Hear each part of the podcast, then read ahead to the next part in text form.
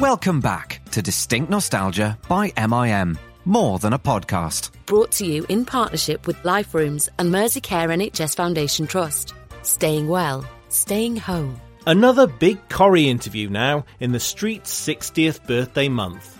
Ashley's been speaking to someone who caused something of a stir on the cobbles when he first arrived in the late 90s.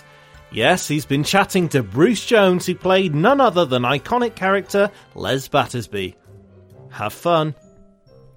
Now, you came into the streets, Bruce, in 1997, and to say the least, it was um, something of a uh, revolution, wasn't it, for um, cast members and fans alike, really? Yeah, it was. Uh, it was unbelievable. But I, I, remember I was finishing a film with Bob Hoskins, twenty four seven, and I got a phone call.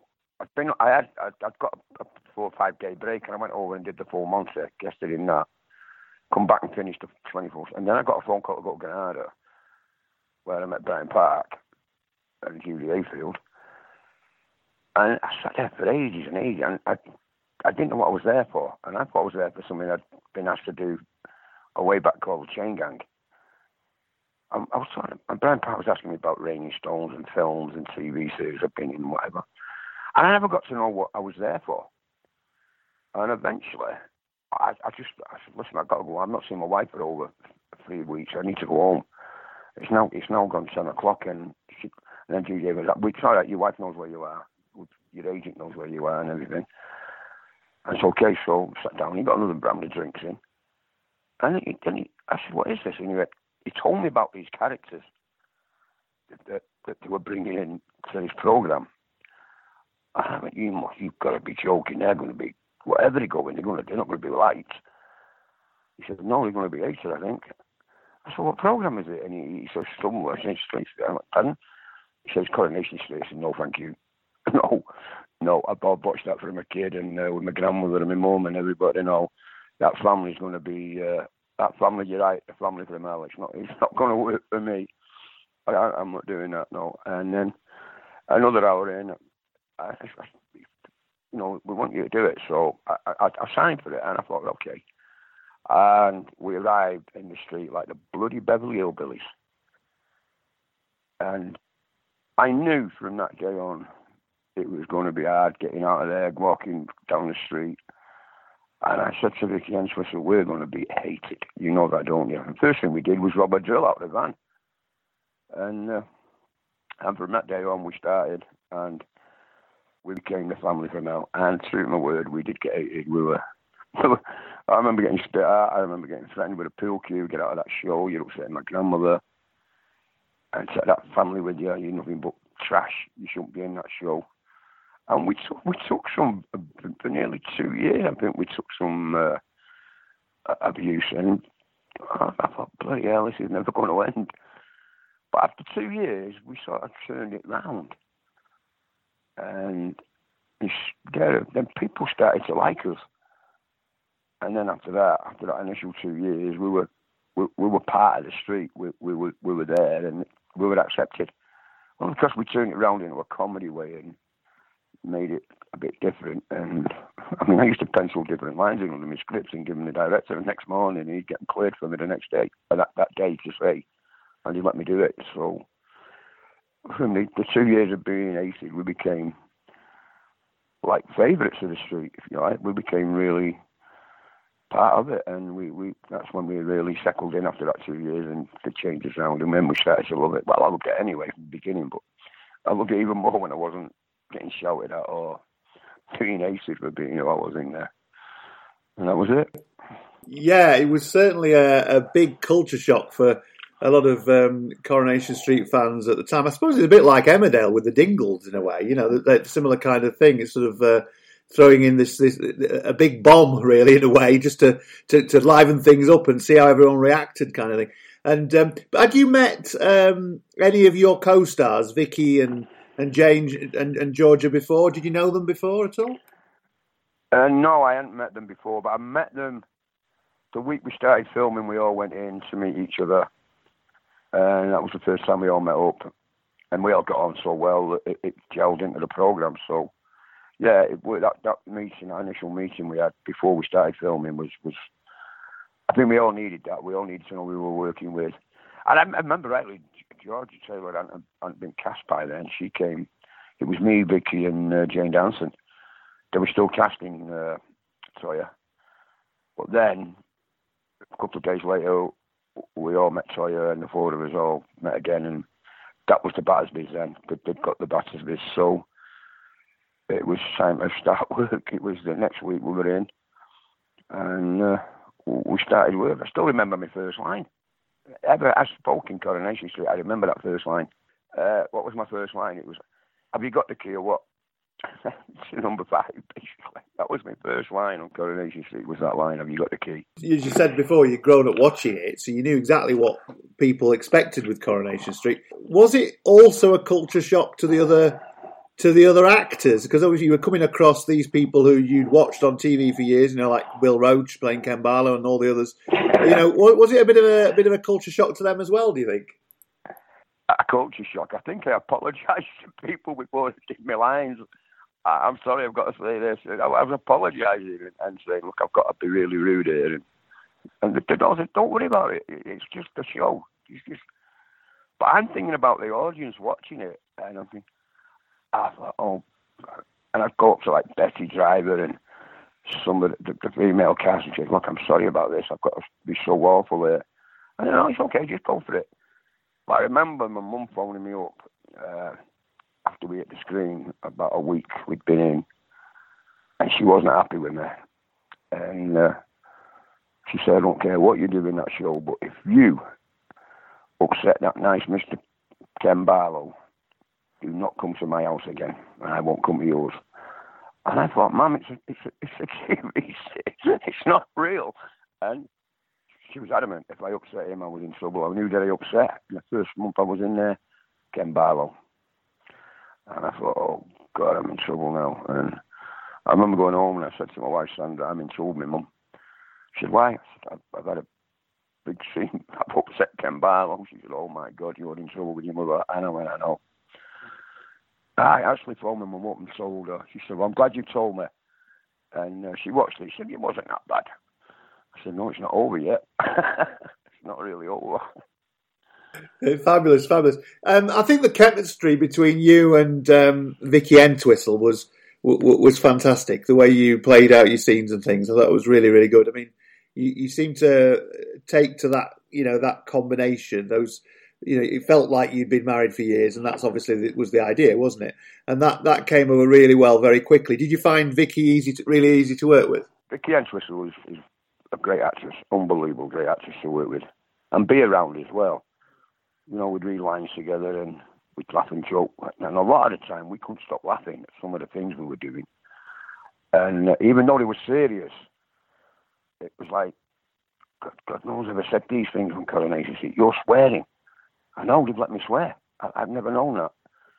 And you know, there was times we were really, really gelled together, Vicky and myself. We gelled so well, and the girls, we all gelled. It, it became a second family to all of us, and we believed it. We we, we actually believed we were a family, and I think that's why it, it, it worked so well. We, we, if there was a cross word with any of us, it was it was like I have to I have to tell you that, and I go, yeah, I have to tell you, and all, you know, you, and then oh, let's just, well, all right, let's get on with it, and that was the way we were. We worked hard at it, and we we wanted it to succeed, and and be the Battersbys is the way they wanted us to be, and, and we worked hard at it, and I think Vicky worked hard, I worked hard, the two girls worked hard to become the Battersbys.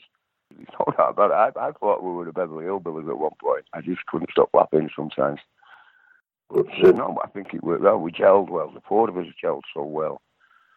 I mean, one of the hardest things we did, Vicky and myself, was the rape thing with Toyah. That was really hard. I mean, we there was no laughing on that that, that storyline. It was like it was so serious. It was like one of our own had been really hurt. And that that hurt the, the, the rest of us that's the great thing about about um, drama serials, isn't it? You, you you've got the comedy and whatever, but you've equally got to play the the, the, the drama as well, haven't you? do that really well. And uh, often, actually, the people who are really good at comedy are very good at you know very good at the uh, at, the, at the drama too. Just tell me, because I get confused with this. The actual who's the the girls are the girl are the girls um, both supposedly lesers, or are they? Is one of them? I, I always get mixed up as to what the relation, the actual are they half sisters, or what was the situation there? Jane Danson was my daughter. Toyah was Vicky's daughter. We, we, I don't think we, we were we were married. I can't remember if we were married.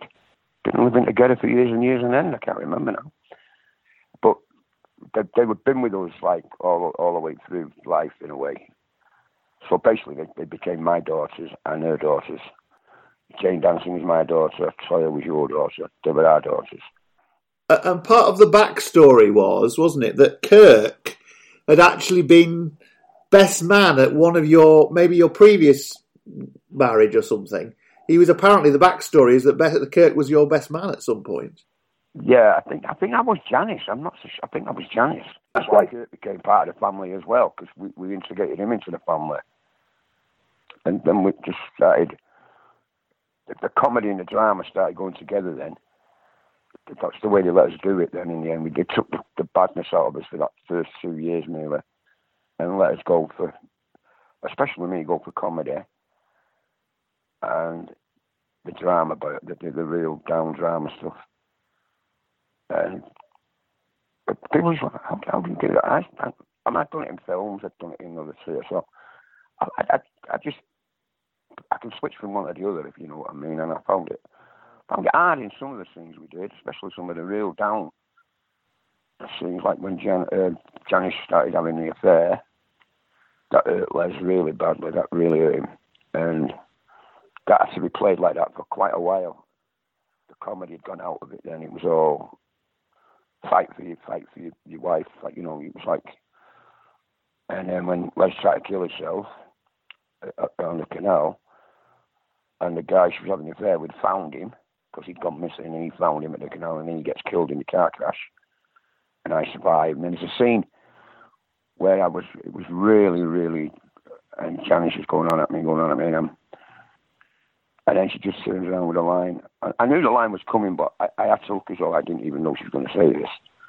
And she turns around and says, I wish it was you that died and not him. And it ends like Leslie's in tears then. And it just ends like that. And and then it starts, we start again doing whatever we've got to do next. And some some of it was really hard and down to do. And I mean, he, he hits the wall in one scene, he slides down the wall, he's in tears. And I remember him saying to me, Do you want a tear stick? And I went, No, I can do this. And I did it, and that was the time we the comedy had gone out of it, and that was really a serious storyline. The rape, the affair. So there was quite quite a lot of comedy, but it was also them times where you, you sat on your own. You didn't speak to anyone. I spoke to Vicky or the girls. You just sat on your own and you, you went through in your mind how you going to do it. And Vicky'd come in and say to me, you all right? Yeah, let, us go and do this. You know, she said, you all right? I went, yeah, fine. These are hard things to do. I know, I know. And the other thing about doing um, soap is that you it's so fast paced, isn't it? You, are going from one thing to the other. You don't really know what's around the corner in terms of storyline because you don't get that much uh, warning of things, do you? And you've got to adapt to that really quickly. It's a it's a real skill, isn't it? Uh, acting in uh, soap opera. Soap. Every actor in uh, in, uh, in Coronation Street are brilliant, brilliant people. We've got a great crew, a great, great, great crew. You cannot forget that crew. They they work so hard for us. The actors work with each other. It becomes a big family unit. And everybody gets on with everybody. And if you're working with them, you're going to sit with them, you're on a line, you're on a line, you're on a line. Because you get your scripts every Tuesday. And they're like so far in front. And you think, oh, I'll change it. I'm back to being the idiot and the pain in the backside sort of person again. By the time we get to that bit, you, you've seen all the dramatic stuff and every one of them characters in that soap, God bless them, they can do it as well, can change. I mean, it's the only thing I've ever worked in that changes so quick. and yet everyone does it. They're so brilliant, them actors in them, that, that soap. They're unbelievable. And you know when they've got a down. You don't read anyone else's story, you only read yours. But you know when they're on a down storyline because you've seen it coming up in shows previously. But now it's time for them to do it. You're six weeks on and they've got to do that now. And you, you can tell what you can tell that they're working at it because they sat on their own. They don't talk to anyone. They're getting that in their head. They're getting what they've got to do on that piece of paper into their head, and thinking how they're going to do it. And the beautiful thing about it was they could do it, and that, amazed me. And I thought we've got very, at the very first start, the first month in there, I, I realised that there's a lot of adapting in this in this show. You've got to be this character one minute, that character next, and that character next, and that character next. All of you, every one of us have to do that and everyone did it brilliantly. They, could they could do it. And watching them taught you it in a way, you know.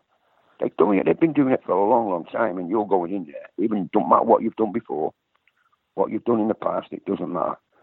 You're now in an environment where it's changing by by the day, and you have to adapt to that quickly. And frankly, we did. The four of us did it. So you were going into the show that had been going for by that point thirty what 37 years. So there's loads of characters, loads of actors that you'd, uh, loads of actors that you'd grown up watching yourself. Were, were there any when you first went in that you were impressed with most? You know, were any that you, you'd watch and you think, oh my god, I can't believe they, they can do that? My first day in there, I was I was shaking. I thought, oh my god. And it was it came up to me. It was Betty Driver come up to me and said, "Are you alright, son? Come here, and I'll show you how to brew up." And I went, well, I'll, I'll make you. No, she said, come on. And she took me in the in the in the tea room. She showed me where everything was, how I blew up. And Bill Roache walked in. Oh my God! And I said hello, and he said, well, welcome to the show. I said, thank you. And I'm just making a cup of tea. Would you like one? He went, no, I, I have uh, has some tea. I, I don't know what tea he has, but it was. And he just does his own, and we just chatted away. And he said, well, enjoy yourself. And don't think I'm going to be here that long. his, character not going to work. So talk to you now before I go because I can't see him being him. I, I, I didn't give him. I didn't give the Battersbys a year myself. I just thought the, the nation will turn right against them and it, won't work. So, but they were brilliant with us. Every one of them. I'll come up to you, wish you well, come in, welcome to the show. Every one of them. There, there was no, no one, no one stood up. They just come and said hello to us all made us feel comfortable, made us feel at home. Anything you need, just ask. But we didn't have dressing rooms at that point because we'd just gone in. And uh, anything you wanted, you, you just ask and we'll show you where everything is. And, you know, what, what, what, what, do you do in the morning? We're going to breakfast first. Where do you get that from? He said, the chuck wagon. Uh, all right, okay, fine. So they, they actually shown us around and, and, and you know, they, they, made us, they made us so welcoming, it's unbelievable. We'll be back after a quick break. You still loading them and heating them up with all your single shit you've been dropping. You feel me? Loading them up on. It, it only takes structure. And, and, you know, just paying attention to the climate of the game. Yeah. Know what I mean? So do do your homies uh got a role in your in your little I mean? Yeah, yeah, we all we all artists over here, man. I'm Y'all trying, already? yeah, I'm Oh, trying, I'm trying, I'm Oh, trying, I'm trying to get them on there. Yeah, Damn, y'all Me- me- just- yeah, look, look, look, Y'all look, look, look, quiet. look, look, look, we all artists, man. We go, you feel me? We gonna have this like. Bro, me and my man, like me and my man Kai, we be like, I don't know, we play, we play with this shit Don't right now. with this I ain't gonna lie, we play with this shit right now for for. I ain't gonna lie. play with it, Don't play with it. No. Take that shit serious. I mean, you, you, the thing about Coronation Street, isn't it? These people have been in all our lives for such a long time that I bet when you first arrived, there were people there that you probably you just thought you knew anyway, in a, in a way, because you'd actually seen them on TV so much. And then suddenly you're you're there with them in the Rovers and God knows what. I mean, it must be you know it's daunting, isn't it, in a way? Uh, the worst thing you can do is call them by the character names. And especially in the green room, you don't call anyone by the character names. And that was hard. It was very, very hard. Well, for me, I don't know about the others, but it was hard for me not to say Ken, Deirdre, and and and, the, and the character names. I found I, I had to bite my lip every time. I said good morning. Don't say Ken. Morning, Bill. And it took it took a week or so to get used to not calling them by the character names, and you know, I was about I just want to call you by your character. It happens all the time. If you've been watching it, you know, you've been watching it from the sixties, and you know the character names better than you know your own name, basically. And uh, that was hard. that was hard not to call them by the character names. And if you did, you bit your lip and said, "I'm sorry." And they understood that they, well, you didn't do it all the time. You know, a genuine mistake was a genuine mistake, but don't call them by the character names in the green room. Yeah, so I, I, I, and, and actually, to be fair, uh, when actors have been in programs for a long, long time, I've noticed this in a lot of the interviews that I've done on Distinct Nostalgia. They also get confused about their own names as well. I know. I mean, I, I still get called Les even in the street now, or I go out on a Friday for a pint with the lads on a Saturday or watching the football. People come out, how are you, Les? And I just fucking start smiling. After all this time, you're still calling me Les. And then my mate will say, You're never going to lose Les. He's going to be with you for the rest of your life, Les. Les Battersby is he's an icon in the street. And, and they loved him. So he said, Don't take it personal. I said, I'm not taking it personal. I just wish they'd read the credits and get my name right. But that's part of it. You created someone, you you, you have to put up with that. And uh, I'm, I'm, I'm just glad after all these years I've not been in. They're still calling me Les. So that's, that's a tribute. It is. He, he was an iconic character, definitely. Um, in a moment, Bruce, I want to talk to you about some of those um, people that uh, um, Les rubbed up the wrong way uh, over the years. Uh, we'll talk about that in a moment. But first of all, let's just have a reminder. Let's just have a reminder of some of the range of things that um, Distinct Nostalgia is doing this December to mark Corrie's 60 years. It's been on our tellies for six decades, and we're big fans here at Distinct Nostalgia. And we're so passionate about our love for Corrie that we've put together some real treats for our listeners as we delve into the show's history this December. I was supposed to be both at university, and uh, he was trying to sort of break out of this little backstreet world to better himself, really. It wasn't usual for people from some street like Coronation Street to go to university. He, he changed the mold. And of course, people were in those times. They, they were beginning to go to university. We're right back to the very first episode with Ken Barlow's very first girlfriend and Alan Rothwell, who played Ken's brother, David Barlow. Coronation Street went out live to start with. Oh, right, yeah, yeah. Well, that was terrifying. Yes, yeah. You had to do a half an hour of television. Yeah, so get it right. And get it right. Yeah. yeah. yeah. Staying in the 60s, and Kenneth Cope tells us how wooing Violet Carson, Ena Sharples, landed him a role in the show as Minnie Caldwell's lodger, Sonny Jim. She got me under the viaduct and started shouting at me, pointing a finger, pointing a finger, and saying, Get out, go, go away from here. People like you, you, you, you don't deserve to be here. Get out and never come back, never come out. Go away, go away, go away. And our heads got closer and closer and closer till the day there's a slight pause, and I said, Give us a kiss. And it just brought the house down. Everybody, the whole crew just laughed their heads off. From our own archives, we bring you never before broadcast anecdotes from Jean Alexander and Betty Driver. There was Ena Sharples, Margot Bryant uh, that played Minnie Caldwell, me, Julie Goodyear, Jean Alexander that played Hilda Ogden, and that we all used to be together and do scenes just of conversation, which I miss now. We should do more of that. Meanwhile, Amanda Barrie and Chris Bisson remember their time on Coronation Street. I went in initially into the shop, Jim's Cafe, as it was then. I was invited in there to sack Pat Phoenix. Which, ah. you know, I was, I was, actually leading lady in the West End and doing my best, but actually going in there to do. Now you talk about nerves. She was the leading lady of Coronation Oh, Street, wasn't she? But it wasn't that. It was that. It was unreal. It was surreal. Everybody says it, and it's true. You're completely surreal to go into there and go. You couldn't concentrate. You were going concentrate. A man that is not else. It, it is Elsie. It's Elsie Tanner. I'm talking to Elsie Tanner. I don't know what I'm going to say next. I'm just. St- this is what you do. It was like being in, wake, being very in the middle of a dream, and you're going concentrate, Amanda. You are still supposedly an actress. Get on with it. Yeah. We'll also have interviews with Julie Hesmondhalgh and Bruce Jones and many more. Make sure you join us for all the fun. And don't forget to trawl our archives for loads of other Corrie interviews. Thelma Barlow, Steve Arnold, Nick Cochrane, Chris Quentin, Chloe Newsome, Philip Lowrie, Sherrie Hewson, Madge Hindle, Martin Hancock, Tupele Dorgu, stars from every decade of the world's longest running drama serial. Celebrating Corrie at 60 this December from Distinct Nostalgia. So, Bruce, let's uh, look at some of those uh, those funny stories and the you know the people that you uh, that Les wound up over the years. Um, one in particular, of course, was was Ken. Do you remember some of the um, things that Les did to, to wind up Ken? Ken did a clash with Ken. Yeah, I remember going through the rafters, through through the lofts, uh, and I put a load of Playboy magazines behind Bishop's coat.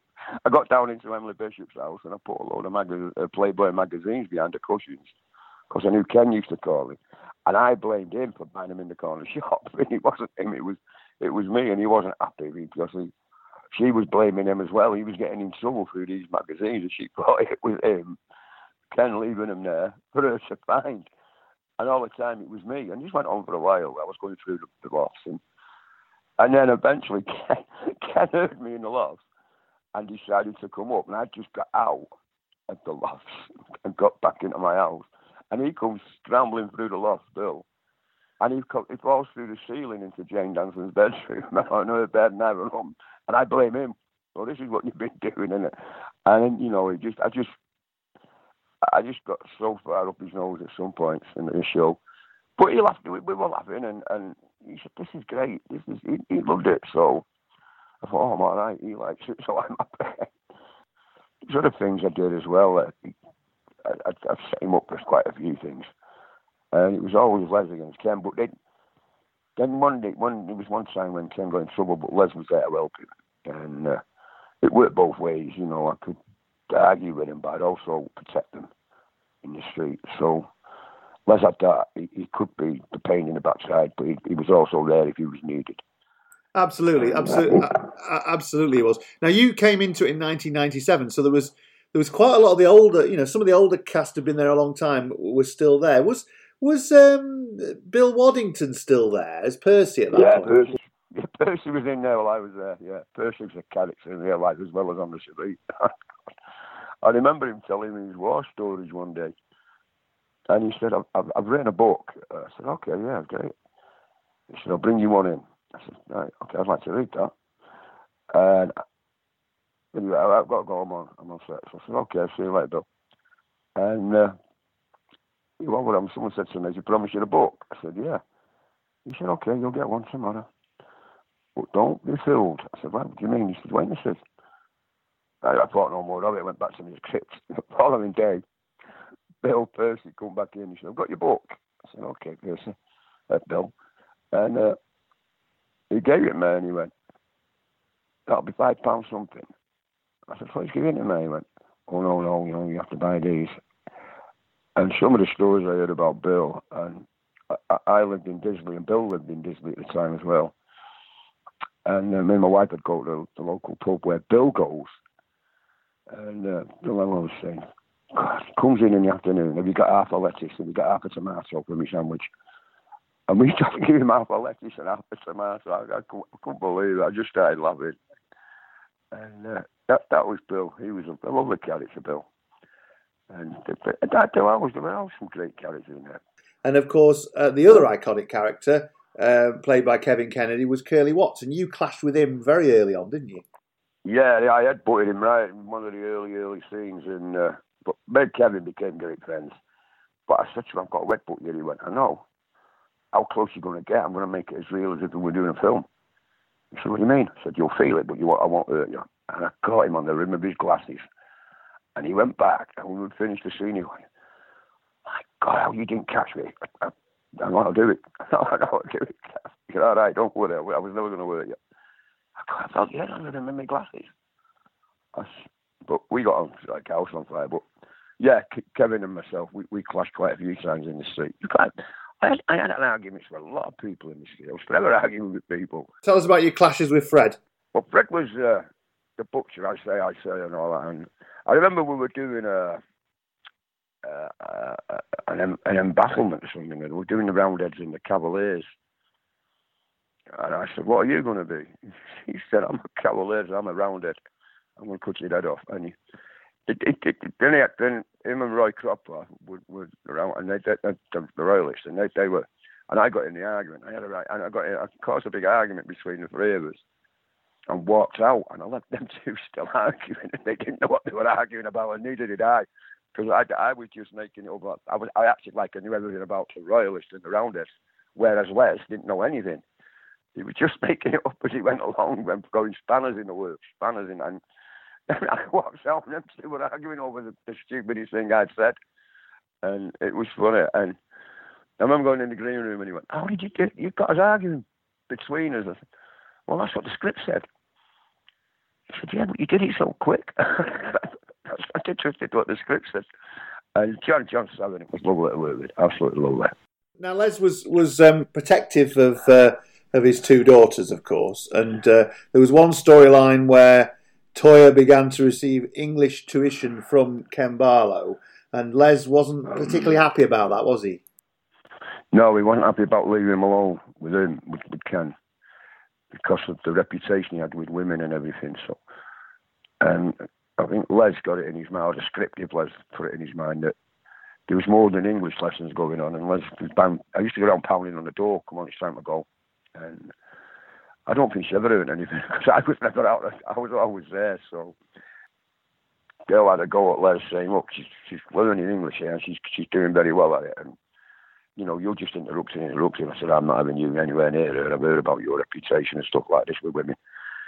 And that that was Les's mindset. You know, he he gets it in his head that nothing's happening. You know, so they they, they picked up on, on the scripts.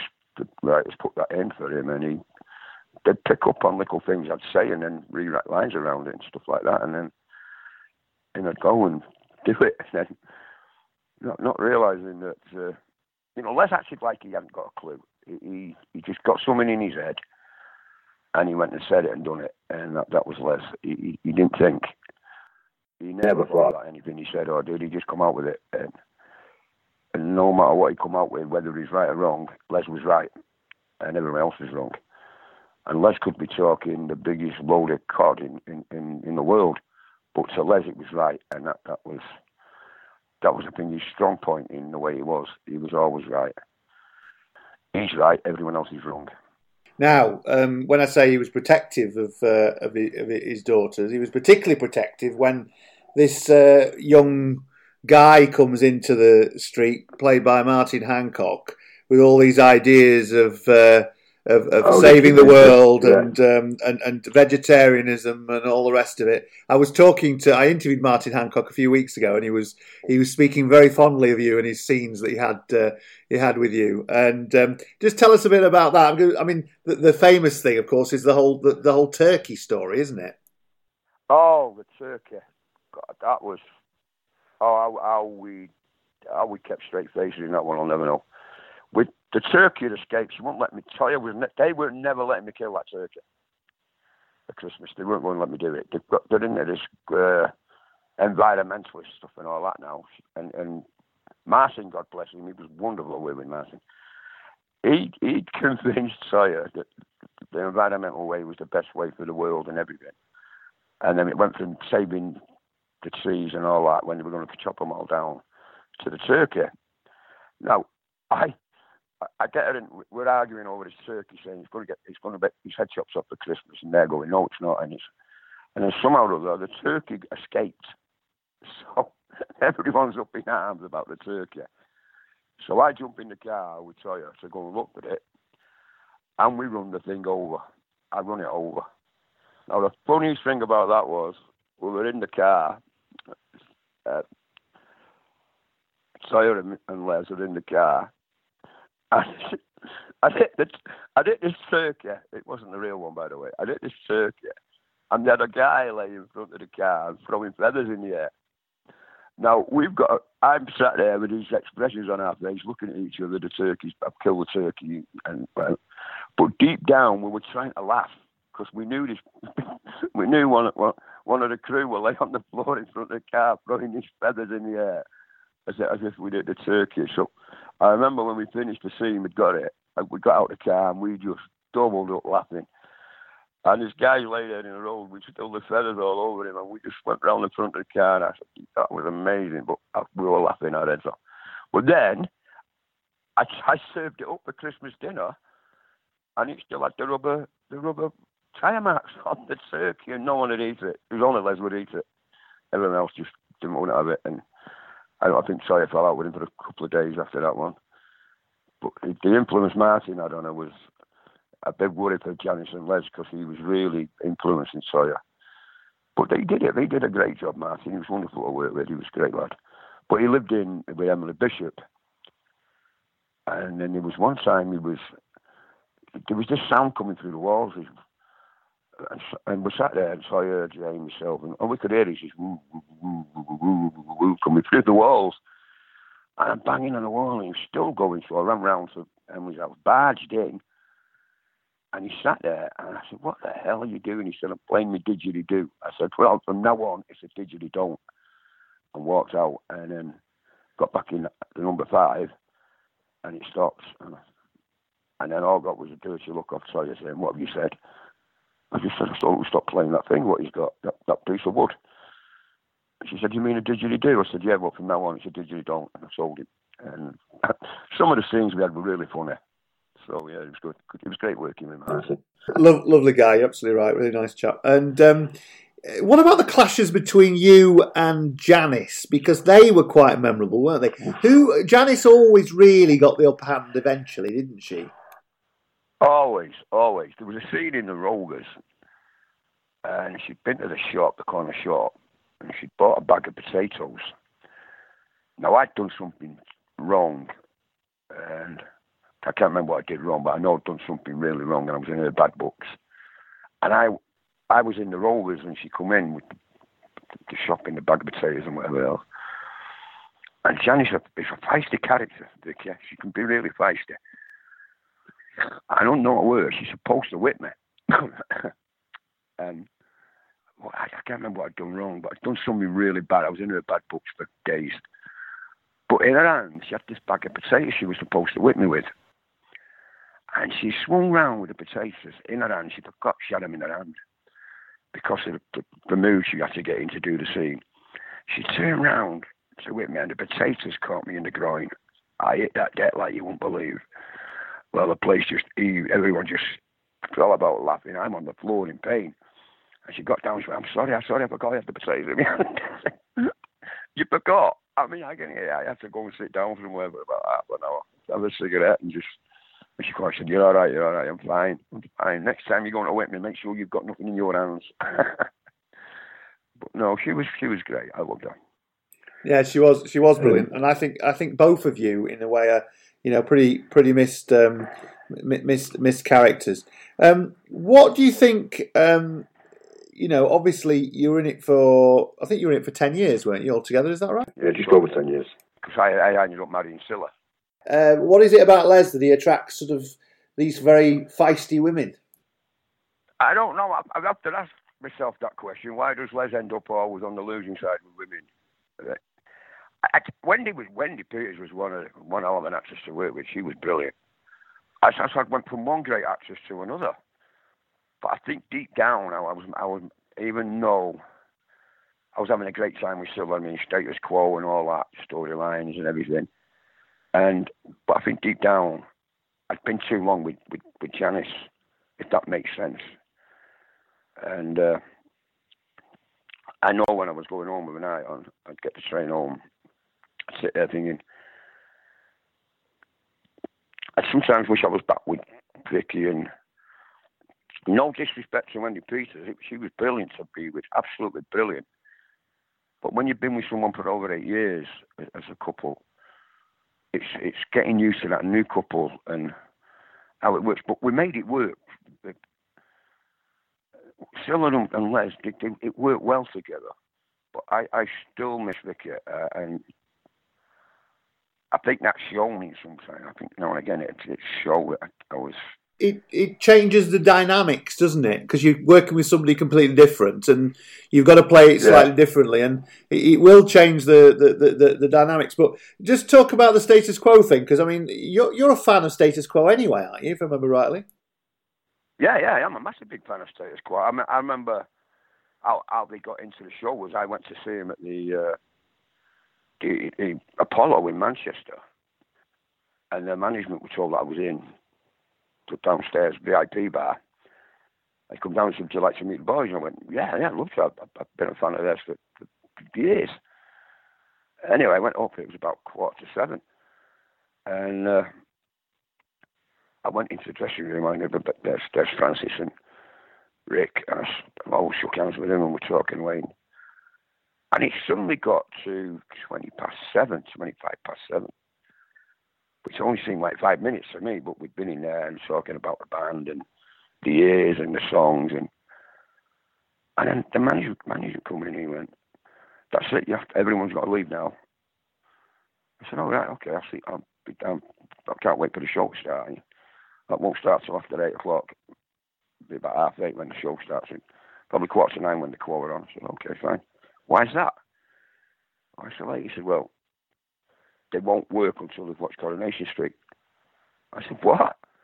They're addicted fans to Coronation Street. I said, You've got to be joking me. He said, No, and especially you. They will not miss you on that show. Went, You're joking. He went, No. Well, I went back in work on a Monday. I was telling the producer at the time that I restored your status quo, what what to do, and he won't go to work without. So they've got. I know and behold, and told to me, I got I got to the office. He said, we're bringing Status Quo in. They're working with you, and the storyline's about you and them. And then when they come into the show, it, it was great because they come in quite a while before they get on screen to do all the filming. And then I remember Chesney coming in the house, and I didn't believe they were in the Rovers. But it turns out they remember me from years back because I, I, I dragged one of them off stage and damaged his neck badly, so they beat me up. So I've got I've got the acclaim of being beaten up by Status Quo. As bad as you get beaten up by by Status Quo, which was an amazing storyline. And then obviously uh, I I go and see solicitor and we come to a compromise. And it was it was all staged that I was doing this to get him to play at Les and Cilla's wedding, and they did it. No, that was a great. Everyone loved that day filming, with them playing and, and everyone dancing around. It was great, absolutely great day. Everyone loved it. So that's that's that. That was his exit line. He's gone off with Status Quo, and uh, I said I wrote it, and apparently he's still with him. Would you like to return to Corrie? Les couldn't just walk back in there and be Les again. He'd be different. He, he, he wouldn't be that Les you knew. He'd be totally different. He'd, he'd, to a point, it'd be different. And, you know, how different, I don't know. But he would be different now, in a way. I think he'd still be that cocky, but I don't think that'd come out if he went back till, later on. I think that'd be a bit wary, get your feet under the table a bit, and then change it, but I don't know. I don't know. Never say never is my answer. Never say never. And, uh, and I've, I've done like six movies since I've left here and other TV series, and, and I think don't don't ever watch anything else as only Coronation Street. But as I said earlier, it's a privilege that they still know me and recognise me as Les, which is I think it's a great uh, tribute to Coronation Street, 60 years on, and I'm glad they still recognise me and they still love Les. So I must have achieved something well to get that up. I mean, Leanne, the character of Leanne, Jane Danson's character, of course, has had some big storylines recently, and she could probably do with her father around at some point, couldn't she? Really? Uh, I, I, I've been out in the pub and I've been out shopping and I've been out wherever, and people have come and said, Leanne needs you. Go back now. She needs you. And people are telling me off in the street, Leanne needs you. You should go back there now and sort get it all sorted out for you, Leanne. And I, I think to myself, they still think I'm Les, you know. And I go, right, I'll see what I can do. I'll try and get, and see it. If I can get, get a break, I'll go and see what I can do for her. And I just sort of say that to people and start smiling. And they want him back. And they, they, they wanted him back with her, with, with Leanne. And people stop. How dare you let your daughter... I was getting in trouble for not being there. How dare you let your daughter suffer like this? You, what sort of a man I am? Women were telling me off and I thought, oh God, it's like being Les in the first two years again, all over again. And I'm not in the show. Yeah, you never, you never, you never leave the character. The character never leaves you, does it? When you when it's such a big, a big character. But what have you, what have you thought about? What have you felt about um, Jane's um, starring role recently? I mean, she's done fanta- fantastically, hasn't she? Oh, she's. I, I, I don't think. I, I, I, I don't think I could see anyone else doing what she did. I think she was just absolutely fantastic. She should get an award for that. If she doesn't get an award for that portrayal she did, there's something that does no justice because she was absolutely outstanding. I was in tears when I was watching it, and I thought, "Oh God!" I, I, I actually said to myself one night, she was going through when the baby was dying out, and I sat on my own watching her, and I, I had tears in my eyes. I just had tears in my eyes watching her, and I thought, "Oh my God, I wish I was there with you." I knew the baby was going to die, and I thought, I can't watch the rest of this. I can't watch her go through what she's going. She she did it so so. She did it award winning. She was award winning for that. And I thought, I can't watch it when the baby dies. I can't watch her go through that hell. So I didn't watch the actual dying of the baby. I didn't do it. I, I couldn't do it. I, I felt I felt for her. I mean, and she's got kids of her own. It must have been horrible for her to go through that. I mean, it, it, it must have been the way she handled it, the way she did it.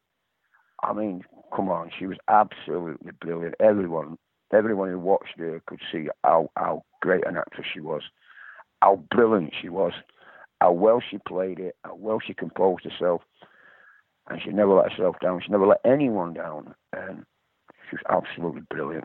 Because today, of course, on the street, there's not the opportunity to do it several times and whatever. You know, she will have done most of that in in one take, won't she?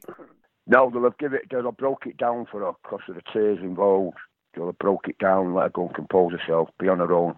See, when you're doing things like that, I, I know in my in my world, if I'm doing things like that, I, I'm on my own. I don't go anywhere near anyone. If I've got a crying scenes, I go on my own. I don't talk or laugh. I don't let anyone joke with me. I go on my own. So I'm, I'm wanting back on set and go through it again. And I think Jane's a bit like that. She would have gone and stood on her own or gone somewhere on her own and just been on her own to think about it, get it in her head, get called back on set, and then do what she had to do. And as I said earlier, she did it outstanding. Absolutely, absolutely. Finally, then, um, Bruce, lovely to talk to you. Some great stories of uh, your time in, in Coronation Street. What do you make of it then? 60 years, six decades. I mean, you were there for 10 of those. Uh, there's been t- 23 years have gone since then. I mean, it's going to go on forever, isn't it? Yeah, I mean, I, I was lucky enough to do the live 40th anniversary one. We did that live, and we all met Prince Charles after that. The, the strength of the street is the writing and the characters and the crew. You cannot walk in that street and think you you are whatever. You've got to be part of it. You've really got to be part of that crew. You've got to get to know them. The, the actors, you've got to get to know them. You, it, it's just a, it becomes a big family unit that you, you're involved in, and, and it's one for all and all for one in there, you know. And uh, that that's the crew, the production, the writers, everything. It's all for one, and that's how it works. And that's why it'll last another sixty years and maybe longer, and maybe longer. And I can never see it ending because of the way it's portrayed. It's it's, it's getting a bit more modernised now. It's coming up again to another era, and they'll just go with it. They'll go with where it is. I mean, I, I, if they're going to do anything on coronavirus, I don't know. Uh, I, thought, I mean, the story with Jane Danson, that, that that's a story that's happening everywhere around the world. What she went through, that's and they've shown it, and they were brave to do that. And that's the thing about Coronation Street. They're brave to tackle subjects like they tackle the rape. They tackled like they've, they've tackled family abuse now and whatever. They're not scared of tackling everyday issues that affect people all around the world. And that's the beauty of Coronation Street. They can do it, and they can do it so well that makes them the greatest soap in the world for my money. And they they they they, they, they, they will carry on doing these things. They will carry on doing the storylines that break the mold of drama, and they'll, they'll go further and further with it. And that'll set Coronation Street 160 years, I think, the way they do it. It's just brilliant the way they do it. And of course, it's shown in 130 different countries. We forget that when we're watching it here, that everywhere around the world watches Coronation Street, don't they? And I, I went to Canada twice, and I, I, I couldn't walk the streets in Canada. I couldn't walk it along the street. Uh, I mean, I had to, to see my police come up to me one day. I, stopped the traffic outside my hotel. All I was doing was having a smoke. But buses stopped, taxis, everyone got out. They wanted, oh, and we can have, you can be in trouble for this. And I went, I'm, I've only come out for a smoke. She said, well, put it out and go back in quick if we can get this traffic going. And I went back in and I thought, what just happened? I, I just, what just happened? And Sandra come down. She said, what's wrong? I've just got told off off the police. And I said I could be in trouble. She said, why? I've got to wait here for him to come back in. I said, all the traffic stopped in the, in the road and people got out of buses and taxis and cars wanting autographs and photographs. She said, what, outside the hotel? I went, yeah. She said, what was you doing out there? I said, I went out for a smoke. She said, you stopped traffic? I went, yeah. Anyway, the policeman come back in, he says, he, like, don't go out there again. He, went to the manager, he said, place he can smoke without going out on the road. He said, yeah, you can go out the back where the staff goes. I that's fine, thank you. And uh, he said, before I go, I have a photograph in your autograph? This policeman. So I had my pictures up with the, the policeman and give him an autograph. And we both started laughing. I went, I thought he was going to book me then for a minute. He went, no, no, no, it's not your fault. Everybody in Canada loves you, so I thought, well, I've got to go out later on the car. He said, just get in the car and go. Don't go out in the street for the smoke. I thought, blimey. Yeah, it, it's it's it's it's everywhere, isn't it? Everywhere. Uh, Bruce, Oh. it's, it, it's Bruce. It's been absolutely a delight to talk to you. Thank you. And you, thank you very much. Thank you.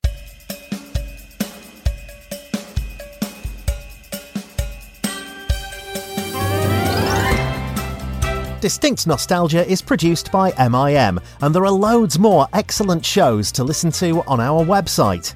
Danny Rogers recalls growing up with 321's Dusty Bin. So my first encounter with Dusty Bin was my dad sort of wheeling him out as a young boy. I had no clue what this thing was, and I was frightened, of course. But as it went on, I was like, "Oh, this is my new best friend," and I was one of the lucky few that actually had one in their bedroom. Kathy Gorey discusses the legacy of Rosemary the telephone operator. Hello, hello. I had an effect on a bunch of Gen Xers, or maybe I was their first female crush or something. But I meet men, some of them quite powerful now, who grew up watching me, you know, watching Rosemary rather. But I thought, this is nuts. And they let me do pretty much what I wanted to do. Everything was always rhyming. Some you call the police department of Hong Kong. And that's that's what I thought Rosemary would sound like. And John Boy himself talks about his childhood with the Waltons. It was really one of the great ensemble TV shows. I mean, we had 11 regulars. And although the story was told from John Boy's point of view, one of the great things about the show was the main story could be about the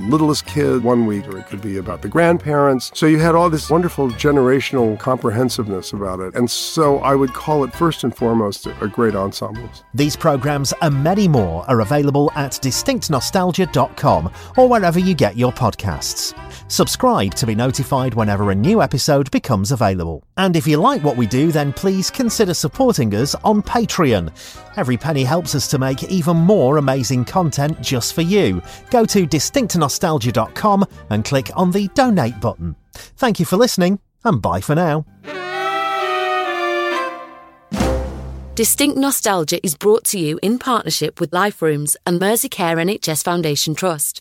We've lots of activities for you to do at home at liferooms.org.